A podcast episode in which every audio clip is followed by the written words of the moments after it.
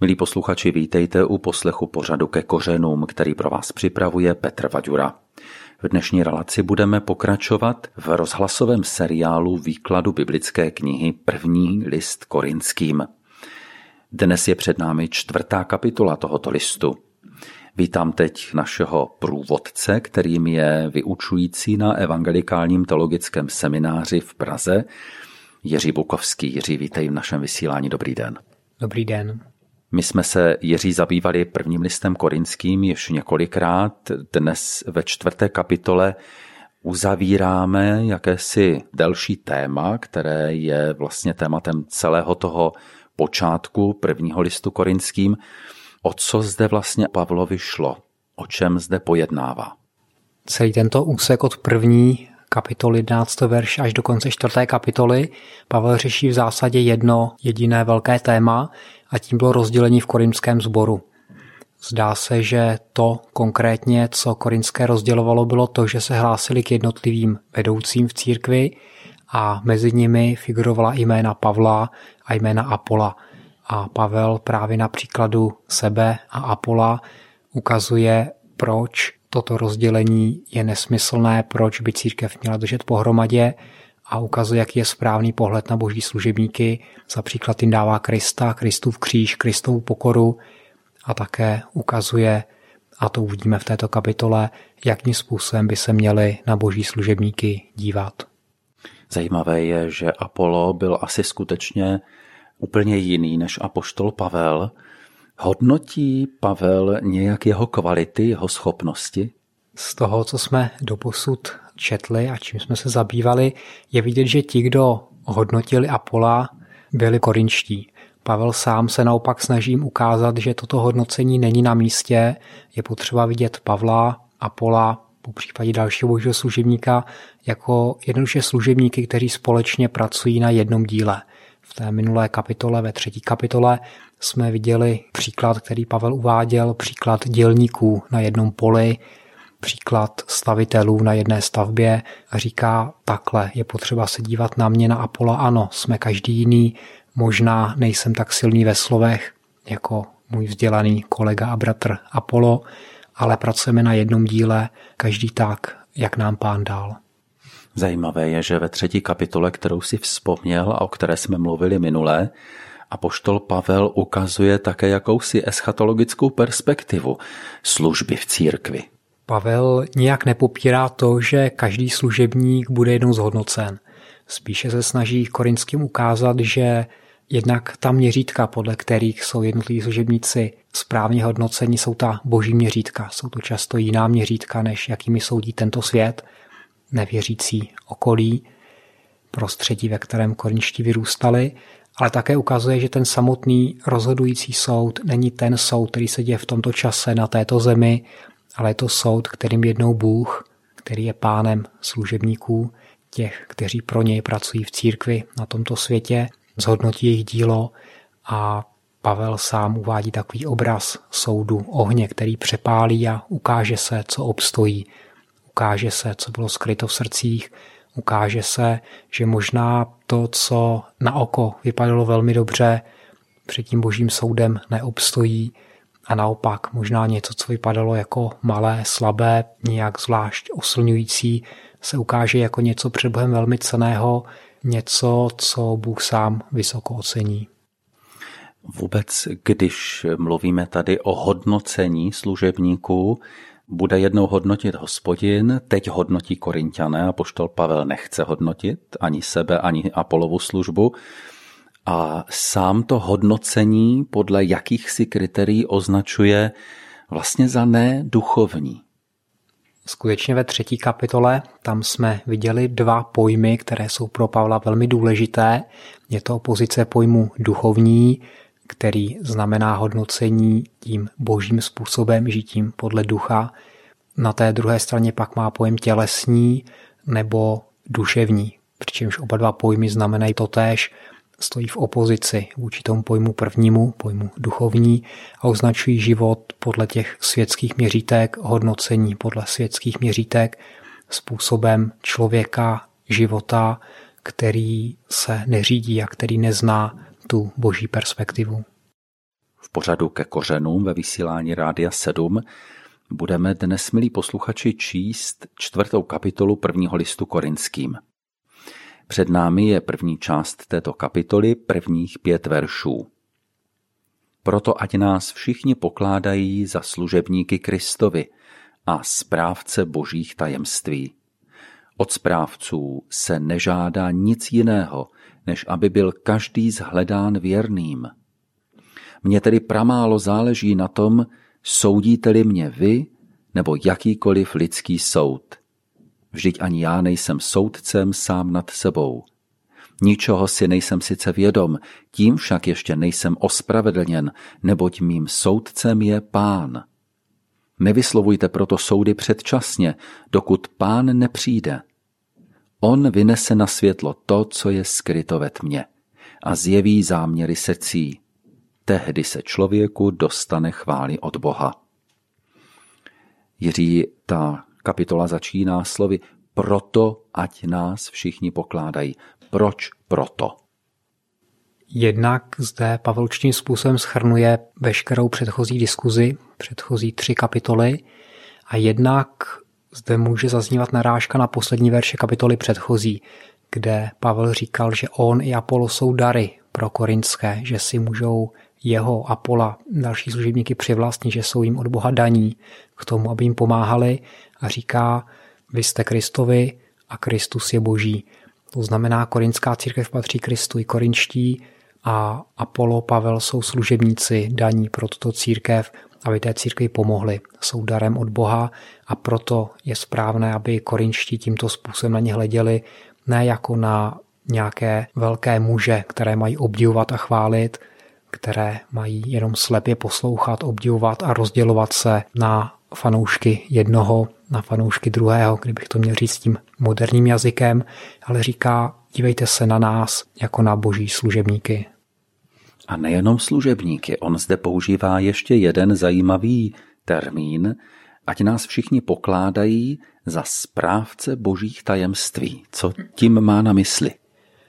Ono oba dva ty termíny, které se zde objevují, jsou slova, která označují běžnou práci, běžnou službu. To první slovo, které se překládá jako služebník, může znamenat jen, že asistent, pomocník. Je to člověk, který nemá nějakou zvlášť vysokou pozici, je to postavení, které zdůrazňuje určitou podřízenost, vztah k té práci jako takové, vlastně pomoc, asistenci.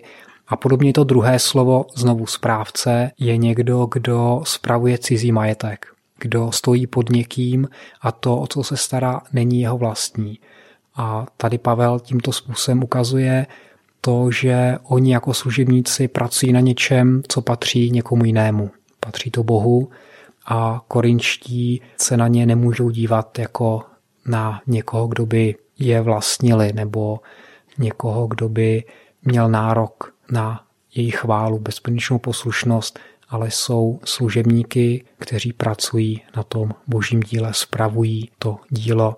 Když čteme potom v pastorálních epištolách rady, které jsou dávány služebníkům právě v téhleté pavlovské tradici, tak Pavel Timotea vybízí, aby správně rozděloval slovo pravdy, aby pečoval tu církev o její rozdělení a právě tento pohled na vedoucí jako na služebníky, kteří mají nějaký úkol, který je vlastně správcovský, dohlížecí kol těch, kteří pečují o něco jim svěřeného, je to, co tady Pavel zdůrazňuje. A poštol Pavel zde rozvíjí tu myšlenku správce božích tajemství a říká ve druhém verši, od správců se nežádá nic jiného, než aby byl každý zhledán věrným.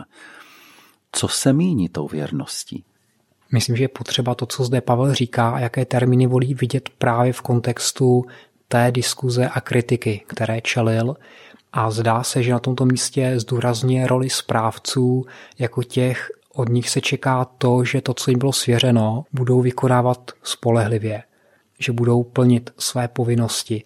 Nevyžaduje se od nich nějaké zvláštní obdarování, nějaké zvláštní charisma, vyžaduje se od nich nějaké zvláštní řečnické schopnosti něčím, čím by uchvacovali, ale je potřeba, aby tu práci, kterou konají, konali spolehlivě. Když bychom měli ten text nějak aktualizovat, Co si myslíš, co dnes znamená to, aby člověk byl věrný na tom božím díle? Myslím si, že k tomu by Pavel připomněl, že každý si má být vědom toho, co mu bylo od Boha svěřeno, jaký konkrétní úkol v církvi má. On sám v listě Římanům jmenuje rozličné dary, které byly dány jednotlivým věřícím a kterými mají sloužit společně. Sám o sobě říká, na základě milosti, která mi byla dána, říkám vám, abyste nesmýšleli výš, než jak pán každému z vás udělil víru. A potom říká, máme rozličné dary podle milosti, která nám byla dána. Kdo má dar prorockého slova, ať ho užívá v souhlase s vírou. Kdo má dar služby, ať slouží. Kdo má dar učit, ať učí. Kdo dovede povzbuzovat, nech povzbuzuje. Kdo rozdává, ať dává upřímně. Kdo stojí v čele, ať je horlivý. Kdo se stará o trpící, ať pomáhá s radostí. To je z Římanům z 12. kapitoly a tady myslím Pavel velmi hezky ukazuje, že každý věřící by si měl být vědomý toho, co od Boha dostal, jaké obdarování má a potom právě tím obdarováním, kterému bylo od Boha dáno, ať už je to jeho nadání, ať už jsou to duchovní dary, ať už je to úřad, tak v tom by měl věrně stát a co nejlépe to dělat. Mně tedy pramálo záleží na tom, soudíte-li mě vy nebo jakýkoliv lidský soud. Vždyť ani já nejsem soudcem sám nad sebou. To jsou silná slova. Možná, že bychom si je měli častěji opakovat, protože v církvi velmi často soudíme přeci službu někoho druhého a vynášíme rozsudky a říkáme, jestli to je správné nebo špatné. Jsou to poměrně silná slova a je to zřejmě i tím, že Pavel se dostává k závěru, tak to chce říct naplno a jeho prohlášení, že mu na tom pramálo záleží, je opravdu poměrně silné a říká, že jsou dva soudy, kterými se nechce nechat rozhodit. Jeden je soud od lidí, kteří jsou kolem něj, ať už jsou to korinští, nebo kdyby to byly lidé stojící mimo církev, a tím druhým, a to je zvlášť zajímavé, jeho vlastní soud. Říká, ani já sám sebe nemůžu spolehlivě zhodnotit, Nejsem si sice ničeho vědomý, moje svědomí mi neříká, že bych dělal něco špatně, ale to samo o sobě ještě nemusí nic znamenat. A potom odkazuje na ten soud, který je skutečně důležitý. Jiří, jaké to může mít důsledky, když vyslovujeme soudy předčasně, před čímž tady Pavel varuje? Ono to neříkal jenom Pavel, říkal to i Ježíš a na mysli mi vyvstává podobenství o pšenici a koukolu, kdy bylo také řečeno, že některé věci se nemají soudit nebo řešit předčasně, protože jejich čas teprve přijde a s tou snahou vyřešit to, přivést to k dokonalosti, by se mohlo poničit i řada dobrých věcí, které jednoduše potřebují prostor, aby se ukázaly. Konkrétně i v pastorálních listech znovu je připomínka, že některé hříchy jsou viditelné hned, některé vychází později najevo a že stejně tak je to i s dobrými věcmi, že někdy na začátku se věci mohou zdát všelijaké a nakonec se ukáže, že ty motivy nebo třeba to povolání nebo i ten způsob jednoduše byly od Boha a Bůh se k tomu přizná a proto je potřeba být velmi opatrný. Na druhou stranu jsou situace, kdy je potřeba rozhodovat a soudit, ale Pavel tady vybízí k opatrnosti, volá po tom, aby se nesoudilo předčasně a urychleně. My máme takové tendence hodnotit službu druhých lidí, tak jako to nakonec dělali i korinští, ale Apoštol tady argumentuje tím, že jednou to rozsoudí pán, až přijde, protože vynese na světlo to, co je skryto ve tmě a zjeví záměry srdcí. Takže se zdá, že nejsou důležité jenom výsledky té služby, ale především motivy. Určitě tohle je velmi důležité připomenutí a Pavel tady na to klade zvláštní důraz a dokonce připomíná i to, že ani člověk sám nezná pořádně vlastní motivy, že někdy může být sám sebou překvapen a proto i ten vlastní soud který teoreticky může o těch motivech vypovídat mnohem víc než to, co vidí lidé venku, je často nedůsledný nebo člověku samotnému můžou utíct některého špatné motivy, které ho vedou k nějakému typu činnosti a služby, jakkoliv duchovně může vypadat. A zajímavé je, že apoštol Pavel zde neříká, že když se zjeví ty skryté záměry srdcí, tak každý potom dostane od pána ten trest za to, co udělal špatně, ale naopak každému se dostane chvály od Boha. To by mohlo souviset i s tím, co Pavel říkal předtím, kdy mluvil o tom soudu o něm, který přehodnotí, přeskoumá, přetaví, proskouší činy, které člověk ve službě vykonal, ale říká, to už není věc spasení. Ten člověk bude zachráněn, i když jako skrze oheň, ale ukáže se, co z toho díla obstojí. To znamená, jako by z té Pavlovy perspektivy už nebylo možné jít do mínusu. Je to jenom otázka to, jak velká bude ta chvála. A možná by ještě stálo za zmínku, že to slovo chvála bylo něco, o co korinským samotným šlo. Byl to ten potlesk, na který čekali řečníci, byl to ten potlesk, na který čekali možná mnozí služebníci, možná mnozí korinští a podobně to slovo pán, které tady Pavel velmi často opakuje, ukazuje právě na ten důraz, komu se kdo odpovídá, kdo nese zodpovědnost a komu jednotliví lidé náleží. Posloucháte Rádio 7, pořád ke kořenům. Dnes, milí posluchači, přemýšlíme nad čtvrtou kapitolou prvního listu korinským. Naším hostem je biblista Jiří Bukovský. Přečteme si teď text vymezený verši 6. až 13. Toto jsem, bratří, kvůli vám vztáhl na sebe a na Apola, abyste se na nás naučili, co znamená ne nad to, co je psáno, a nikdo se nepišnil jedním z nás proti druhému. Kdo ti dal vyniknout? Máš něco, co bys nebyl dostal? A když si to dostal, proč se chlubíš, jako bys to nebyl dostal?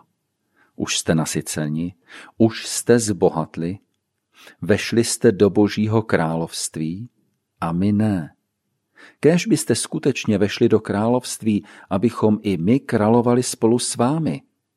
Skoro se mi zdá, že nás apoštoli Bůh určil na poslední místo, jako vydané na smrt. Stali jsme se podívanou světu, andělům i lidem. My jsme blázni pro Krista. Vy ovšem jste v Kristu rozumní.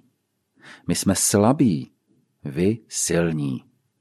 Vy slavní, my bezecti. Až do této chvíle trpíme hladem a žízní a nemáme co na sebe. Jsme byti, jsme bezdomova, s námahou pracujeme svýma rukama. Jsme-li tupeni, žehnáme. Pro následování neklesáme. Když nám zlořečí, odpovídáme laskavě. Až dosud jsme viděděnci světa, na které se všechno svaluje. Jiří zdá se, jako kdyby apoštol Pavel zde víc a víc byl jakoby emotivně zasažen. On to nejdříve tak obecně vztahuje na Apola a na sebe, aby se nikdo nepišnil, ale potom v sedmém verši začíná jakoby trošku na ty korinské útočit. Je to skutečně tak, ten dojem je pravdivý a pravděpodobně to souvisí s Pavlovou retorickou strategií. Pavel se dostává do finále, vyložil jim to, na čem spočívají předpoklady, co z nich vyplývá a tady v závěru se snaží s plnou emotivní silou dát jakousi tečku za tím svým výkladem, zapůsobit i na emoce svých posluchačů, nejenom na jejich rozum. Jaká je tedy tady jeho argumentace? Co těm korinským vlastně tady vytýká? Když jsem řekl, že Pavel zde působí na emoce, rozhodně to neznamená, že by nepoužíval argumenty. Naopak jsou to argumenty velmi silné, přestože jak v tom argumentu samotným, tak v tónu řeči zaznívá silný emotivní náboj. Těch argumentů je zde celá řada. Jeden z hlavních je, a to uvidíme na konci téhleté pasáže, je, že Pavel dává sám sebe za příklad a říká, já jsem přece také křesťan a dobrý křesťan, tak jak to, že ten život, který žijí, není životem bohatého, slavného, úspěšného člověka. A pokud já jsem v pořádku, tak jak to, že ve vašem případě je to o tolik jinak? Jsou tam argumenty, které jsou mnohem obecnější, když říká, kdo ti dal vyniknout, co z toho, co máš, si nedostal. A pokud si to dostal, jak se tím vlastně můžeš chlubit, když je to jenom dar. A to jsme viděli i konec konců na začátku našeho výkladu v té první kapitole, kde Pavel říká, tím božím cílem je, aby Každý, kdo pochopí, se chlubil samotným Bohem, protože všechno, co má, je dár, který dostal od něho. Dokonce nejen ty konkrétní materiální věci a příležitosti, kde je člověk ochoten za to poděkovat, ale i to, že vůbec má nějaké nadání, že vůbec má nějaké schopnosti, to v jaké zemi, v jaké rodině se narodil, to všechno je dár, je to něco, co si člověk nezasloužil, něco, pro co nepracoval, je to něco, co jednoduše dostal. No a potom jim tam říká, už jste nasyceni, už jste zbohatli, vešli jste do božího království. A my ne. Co tím myslí? Tento osmý verš dal podmět k mnohým spekulacím o to, jaký byl vlastně problém v Korintu, proč zde Pavel vytahuje téma božího království a králování.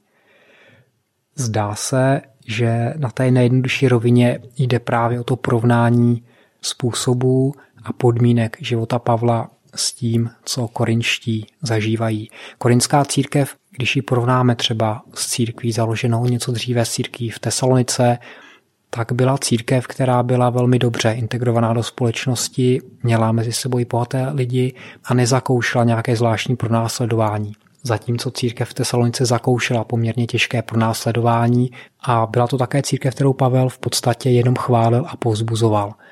Řada problémů korinských spočívala právě v tom, že se jim dařilo dobře a že i jako křesťané dál žili a smýšleli způsobem, na který byli zvyklí předtím.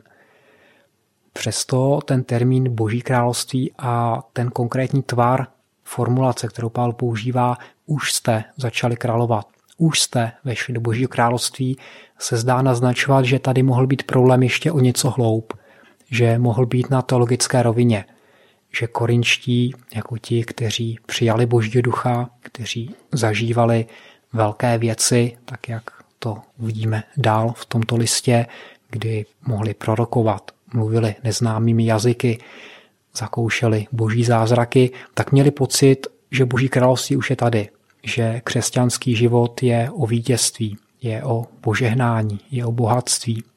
A možná, že někteří z nich měli pocit, že už jsou u cíle, že to je to, o co jde a proto Pavel zde i na jiných místech listu neustále připomíná, že u cíle nejsou.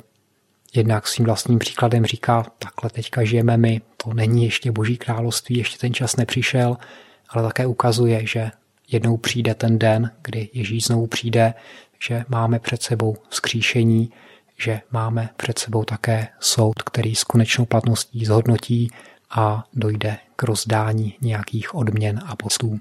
Proč zde apoštol Pavel argumentuje sebou a svým životem a co vlastně říká? To je velmi zvláštní, řekl bych i z pozice naší doby a v této kapitole, ale na řadě dalších míst i v dalších listech vidíme, že Pavel dával sám sebe za příklad. Dokonce od vedoucích círky vyžadoval, aby se stávali vzorem a příkladem pro další a sám sebe chápe jako učedníka Ježíše jako toho, který ho napodobuje. Říkal něco dále právě v tomto listu v první korinským. Napodobujte mě, tak jako já napodobuji Krista.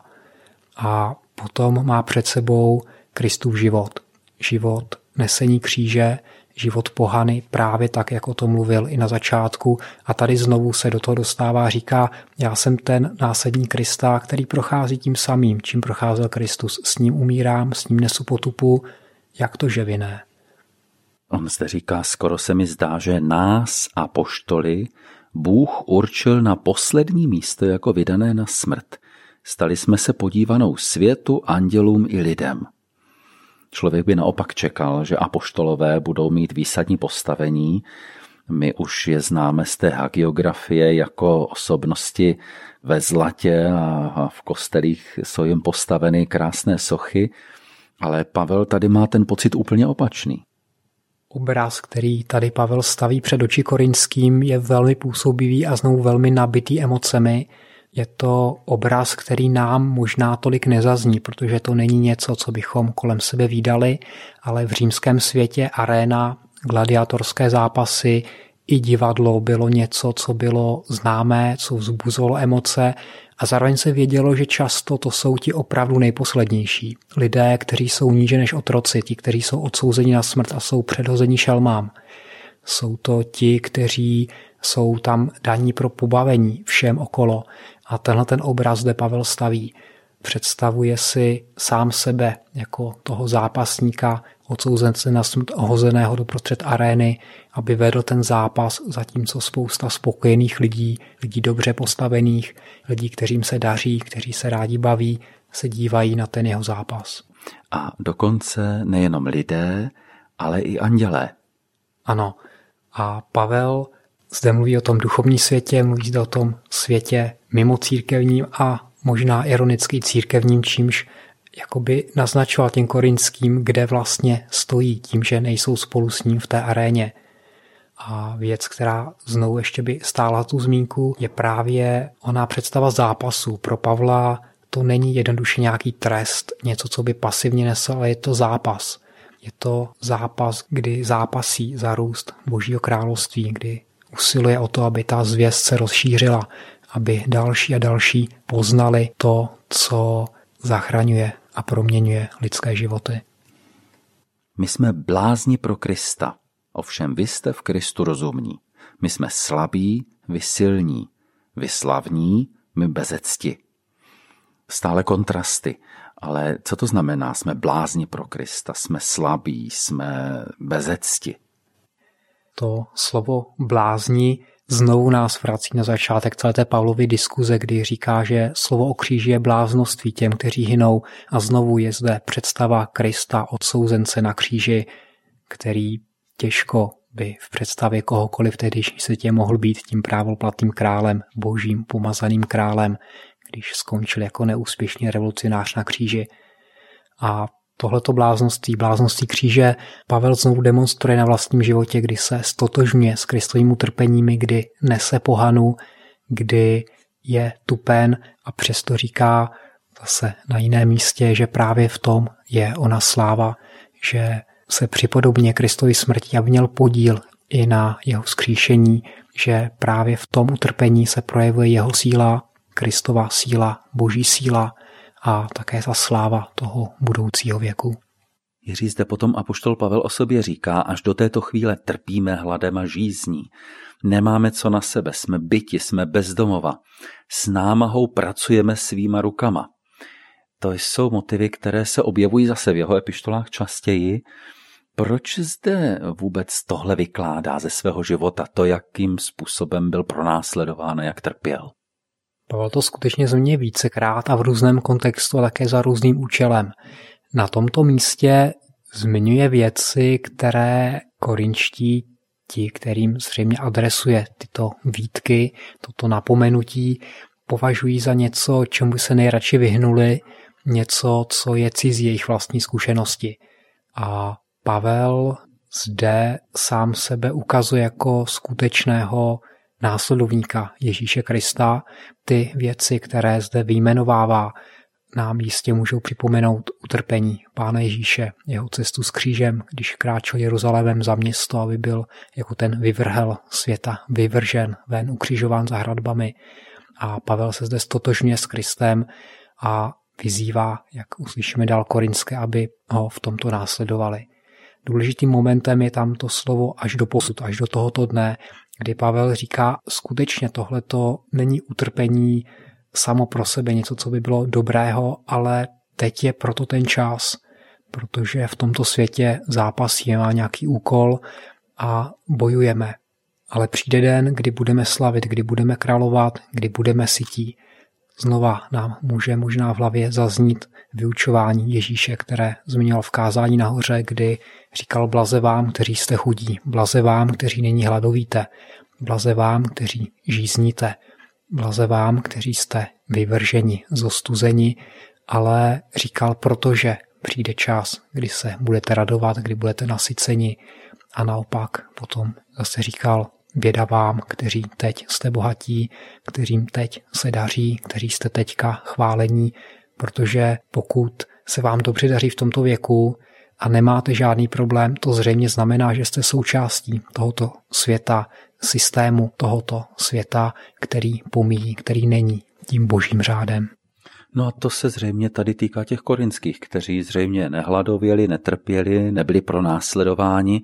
A zvláštní je, že přesto, že se měli vlastně dobře, tak byli tak hyperkritičtí.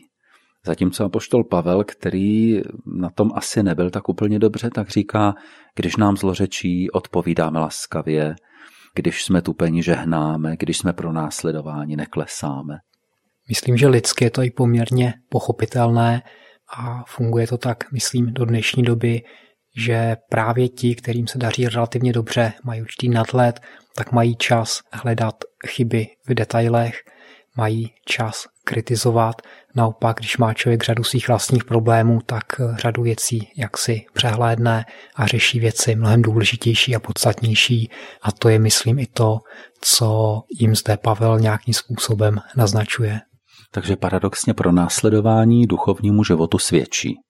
Do určité míry se to tak dá říct a myslím si, že i to, že se křesťané třeba v nějaké době pustí, je určitou připomínkou toho, že ještě nejsme u cíle, že je čas se namáhat, že je čas zápasit, že jsou také ti, kteří trpí a myslím si, že zvlášť pro nás, kteří žijeme v úměrně blahobytné společnosti, je vždycky dobré si toto připomenout, že je ještě spousta práce, kterou máme kolem sebe, spousta utrpení a spousta zápasů, ve kterých můžeme pomoci, nějak se do nich zapojit a jsme k tomu také vyzýváni.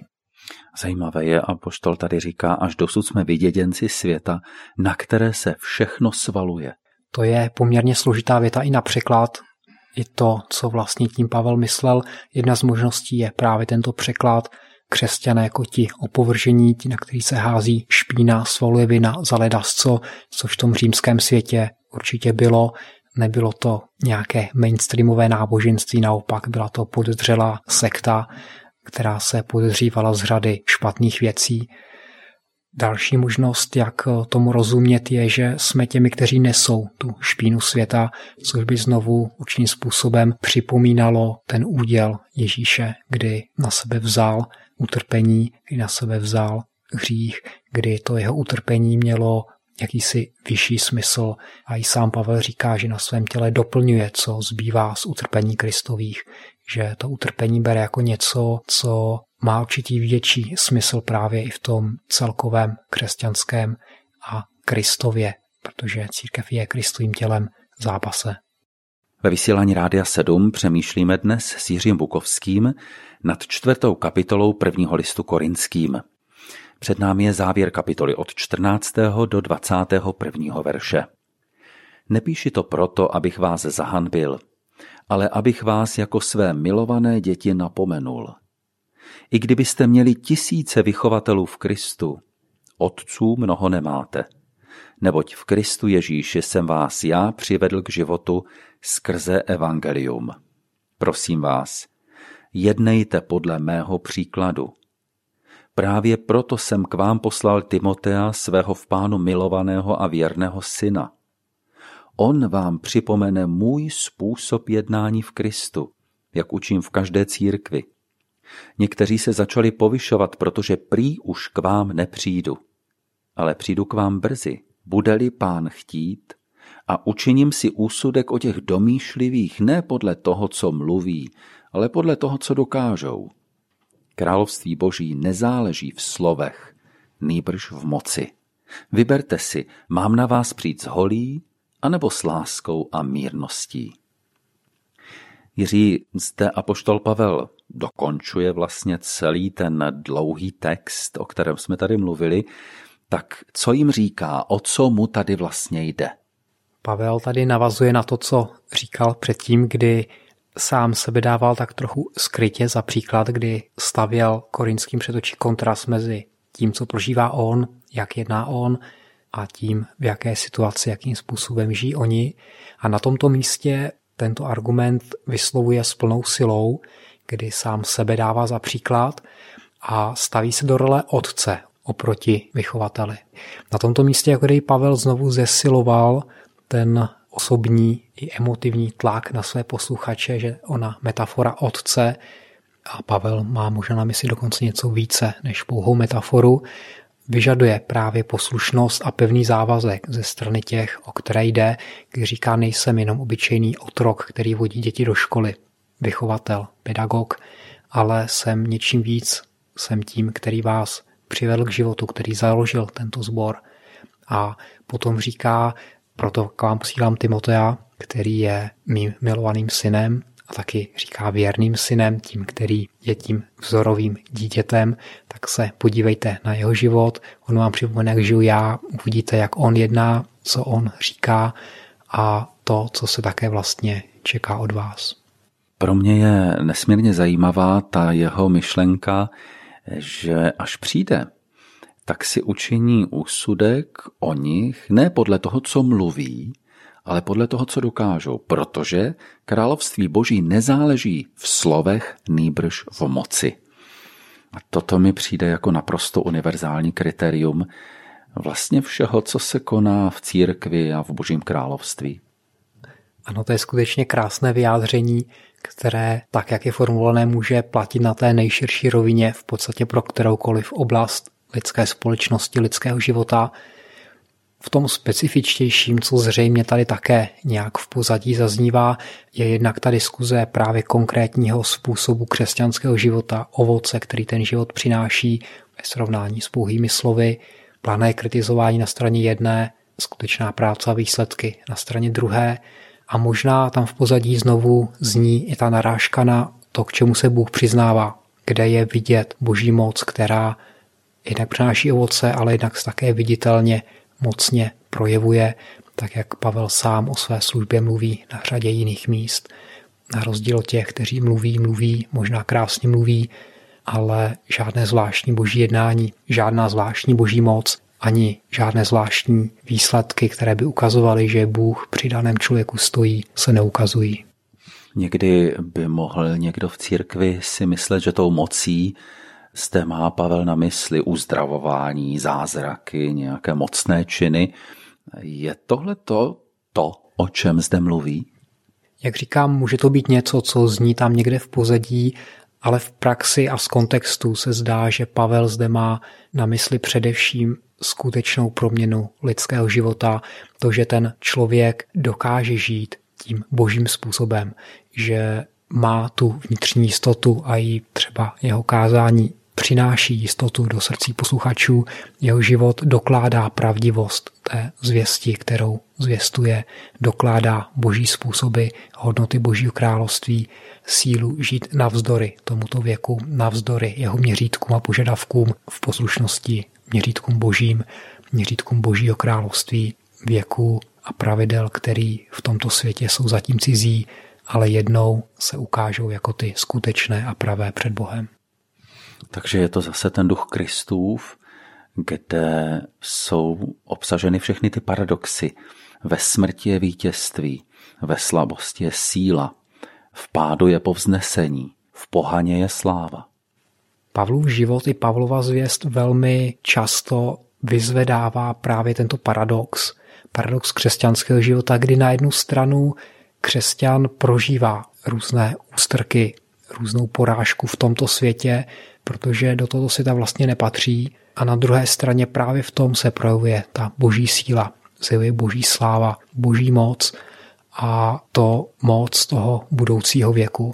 To, že ta současná porážka vede k té slávě, zárokou toho je Bůh, který jak jednotlivého věřícího, tak svůj lid, tak i celý tento svět vede k nějakému vyvrcholení, k naplnění toho svého slavného plánu, který má nejen s lidstvem, nejen s člověkem, ale s celým stvořením. A těmito slovy končí naše dnešní uvažování o čtvrté kapitole prvního listu korinským. Průvodcem byl biblista Jiří Bukovský z Evangelikálního teologického semináře v Praze. Jiří, děkuji ti za tvůj výklad a těším se na pátou kapitolu, kterou budeme probírat příště. Naslyšenou. A vám, milí posluchači, děkuji za pozornost. Loučí se s vámi Petr Vaďura.